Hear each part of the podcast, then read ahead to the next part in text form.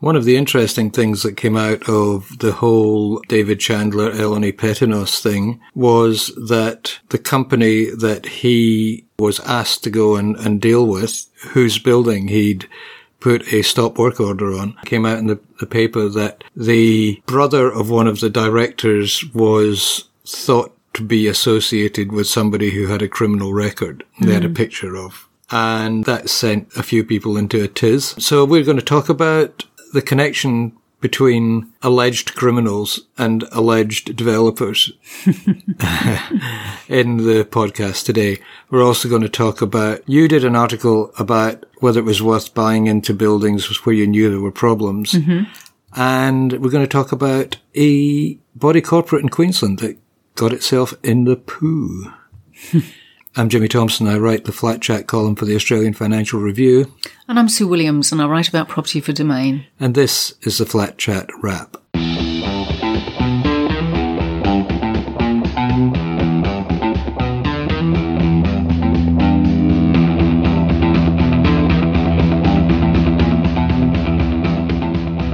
Property developers with criminal connections, Sue, does this surprise you?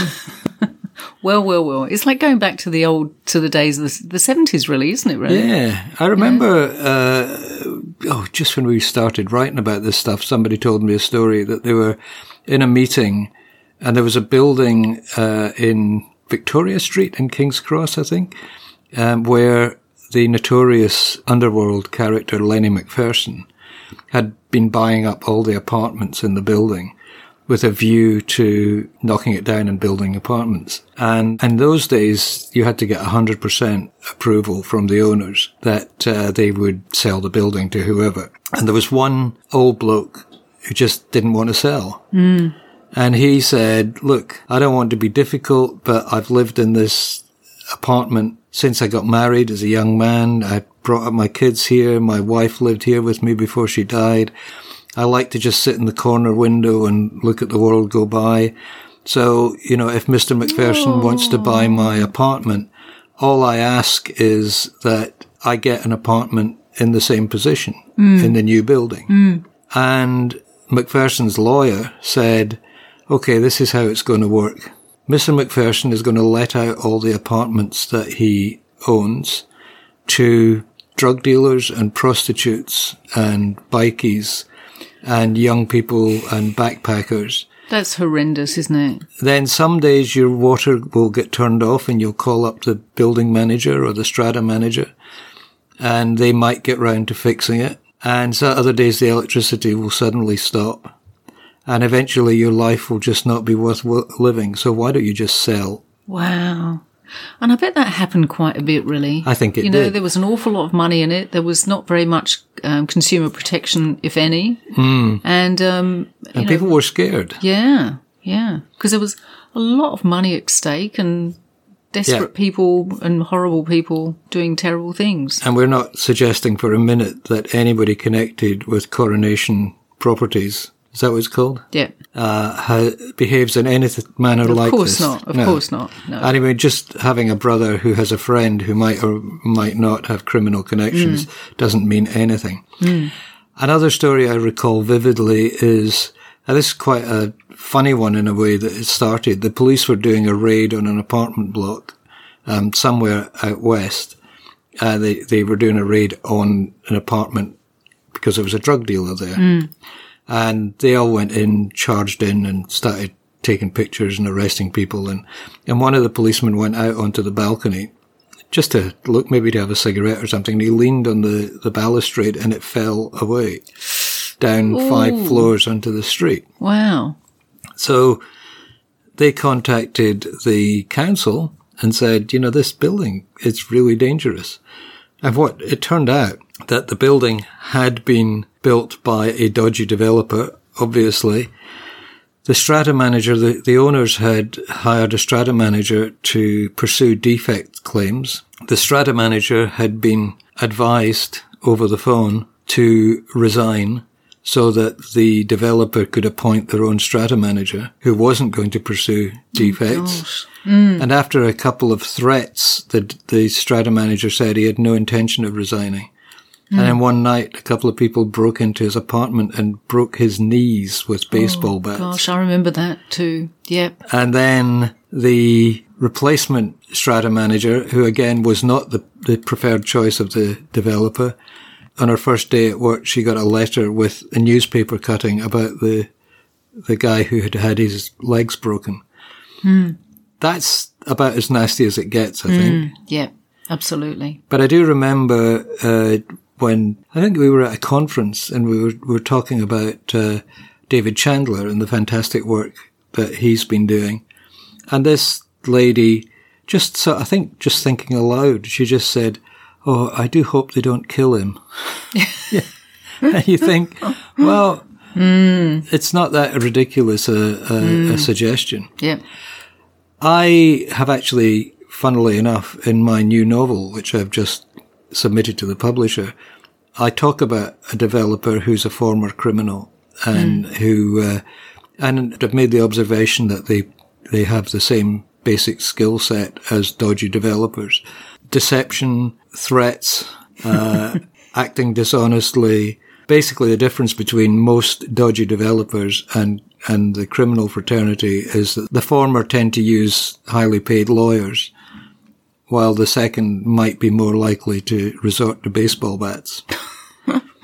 That doesn't fill you with confidence, does it really? Well, I think we're I think we're th- We're in a much better place We're today. in a better place now, but I do know that a well-known um, local government politician who ended up in jail, but not for anything to do with his dodgy development deals, actually approached a well-known person from the dark side and asked him for advice because uh, he said, "I'm become notorious and I'm going to jail and I don't have any money." And the advice that he was given was, being rich and not famous is good. Being not rich and famous is bad. so yeah, look, Yeah, it's, I remember one of the um, the movers and shakers from the Owners Corporation Network. You know, Mm-hmm. the, the apartment owners' peak body. He was told in no uncertain terms by a developer once that if he carried on doing the kind of work he was doing, he might might very well end up at the bottom of the harbour. Mm. And um, it kind of really rattled this person, but he carried on. All credit to him, really. Actually, um, yes, I remember that story because mm. that developer was quite well known and still operating.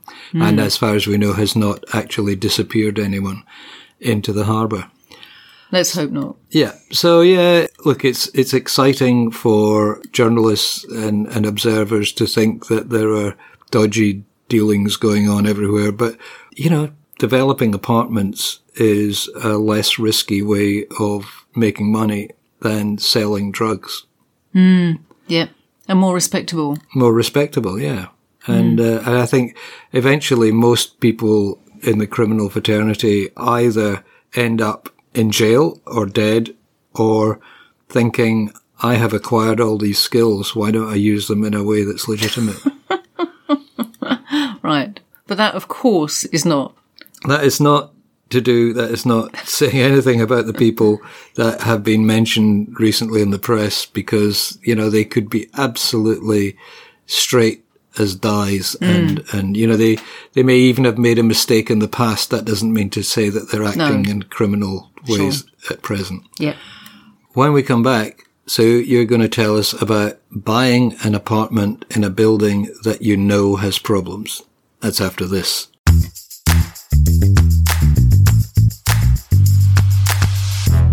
So, would anyone in their right mind buy an apartment in a building which they knew had problems? Yes, because I think we, we often look at buildings with problems, and many people in those buildings are quite keen to sell, and they're quite keen to sell at quite a low price as well.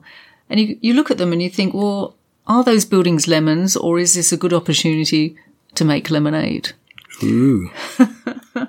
And so I talked to a few experts and asked them if they would ever con- consider buying an apartment in a troubled building. And they said, well, yes. I mean, under certain circumstances, they, they would. And people could get a bargain in certain circumstances as well. I suppose it depends mostly on what kind of issues a building is facing and whether they're fixable and how much money that's likely to cost. And maybe there's a council order or a government likely to come in and deem it unlivable, which is a, a huge problem. Hmm. But then you have to look at other things as well. I mean, what is the owner's corporation doing about it? And it might be in a really good financial position and it may have budgeted to fix those problems. In which case, you know, it's just business as usual in many cases. Um, because it could be just a building sometimes doesn't look very good because it might have cracked rendering.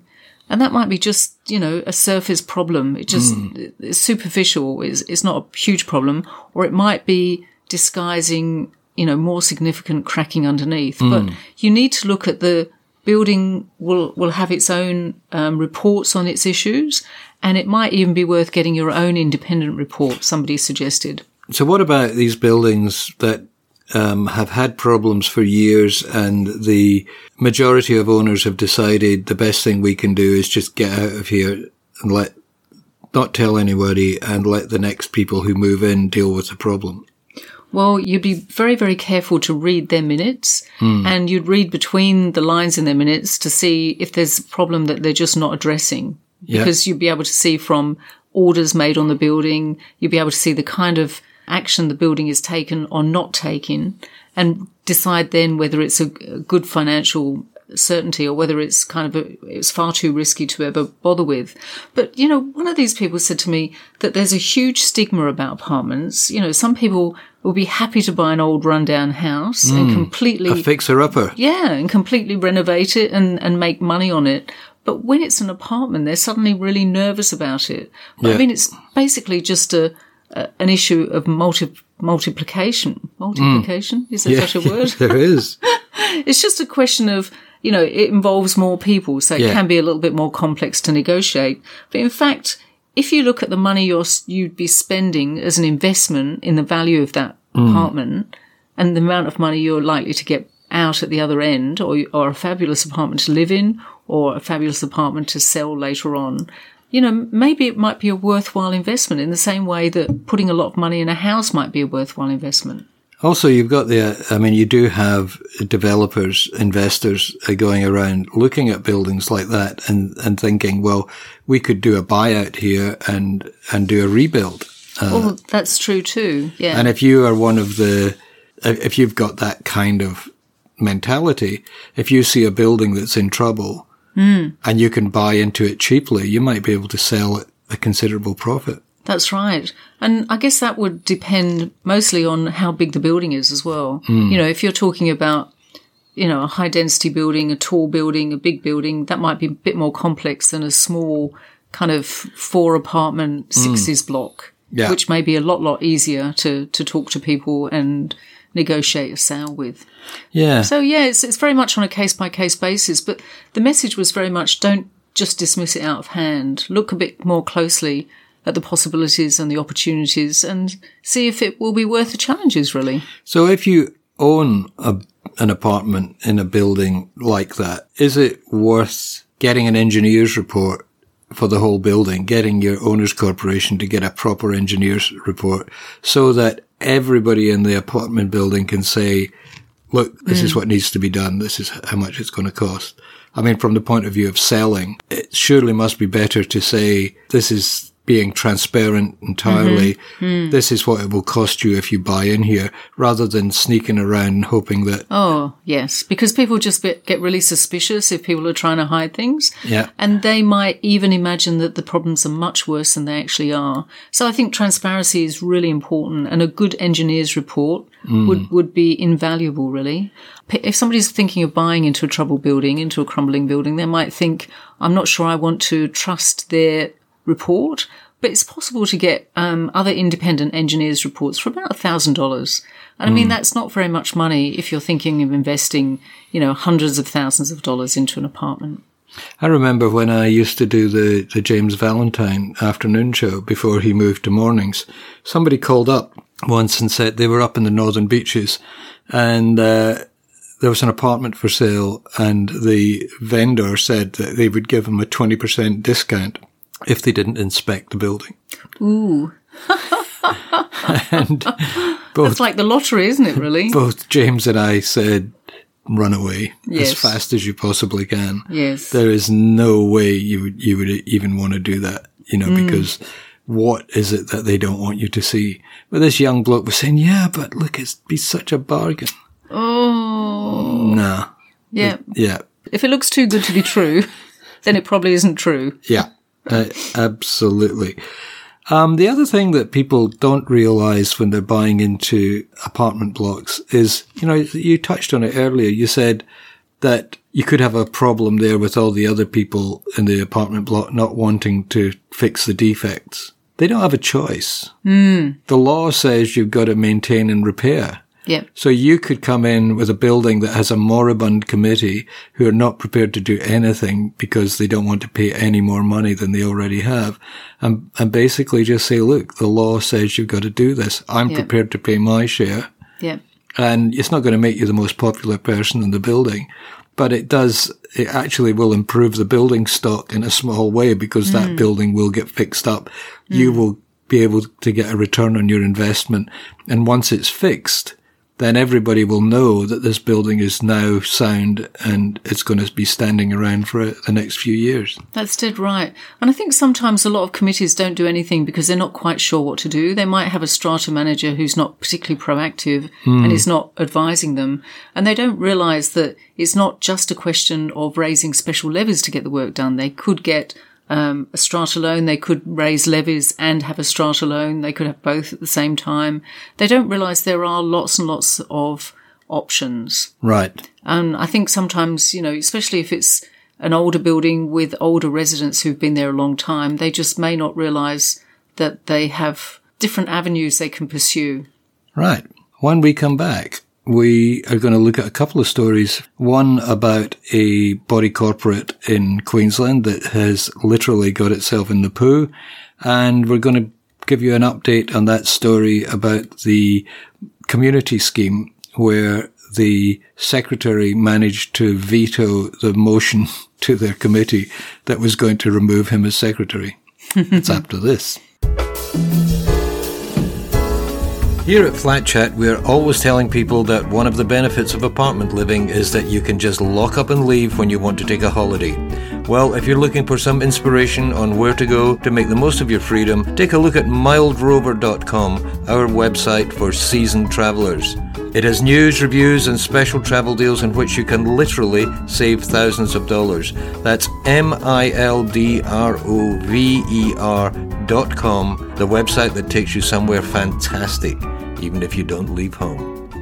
On the website this week, I'm running a story from the Unit Owners Association of Queensland. There was a building up there. I mean, it's this is a pretty yucky story. Um, so if you're eating, stop listening.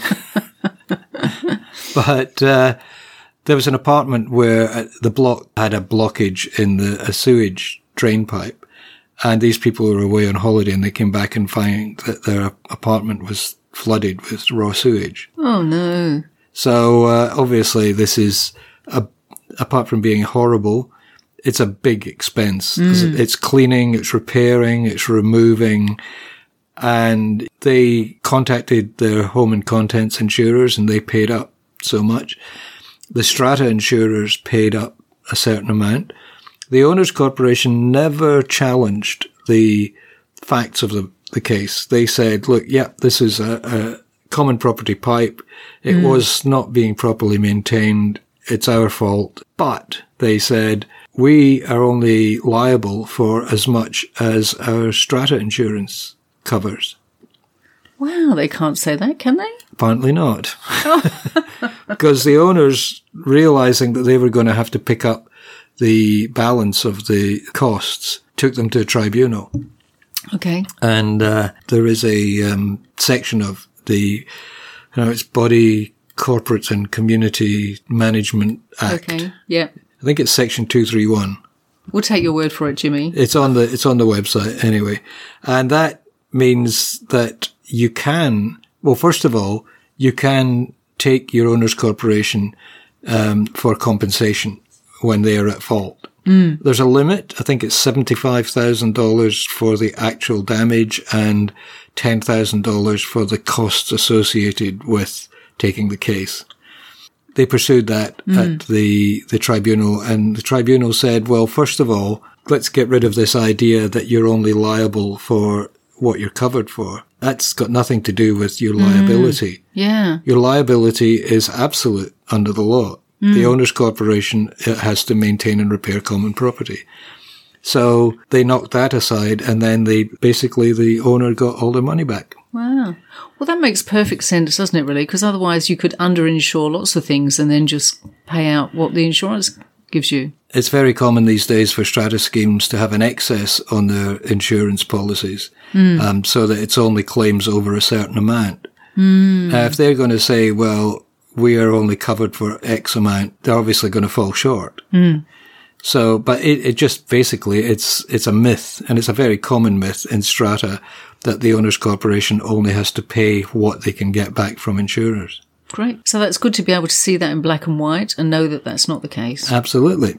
The other story we were looking at was the one about the community title. It's four different schemes, one of which has 45% of all the unit entitlements in the entire hmm. community title, the, the multiple. So they're more powerful than anybody else. yeah. And each block in the scheme has a representative on the community association.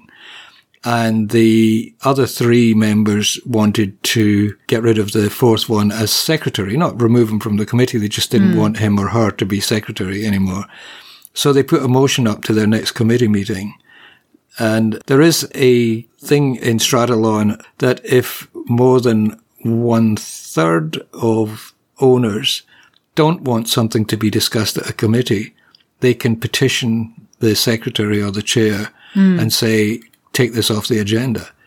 So this secretary who was being led towards the exit door said, Hey, I've got 45% of the votes here, so I am vetoing this motion to have me removed. Gosh. Now, we discussed this a couple of weeks ago and we hmm. both decided that surely this must be wrong. So we asked our friends at Bannerman Lawyers what they thought and they came back and said, basically, the guy who represents that building represents the owners, even though they hadn't taken a vote, even though they hadn't polled the owners in the building. Yeah. They were effectively 45% ownership in that committee. And yeah, they could veto. Wow. So he was right. He was right. Oh my gosh. And the person who contacted us has said, as a result of this, they are now no longer having committee meetings. Their meetings from now on will all be minuted or agended as extraordinary general meetings. Wow. And that veto doesn't apply then. That's clever. Yeah. So, yeah, I was thinking they might have to change the law. And uh, somebody wrote to me and said, why would you change the law just because it doesn't work the way you think it should? And uh, I said, because sometimes you just have to do that when you discover these things. Like years ago, through our forum, we discovered that developers were selling apartments on the condition that people gave them their proxy votes.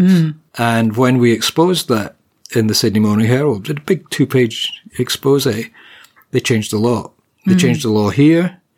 They changed the law in Victoria as well. At the time, the planning minister was Frank Sartor. Oh yeah. And he said they were changing the law because of community complaints and uh, stories in the press. and I thought about it and thought, well, nobody else was writing about this. so that was me.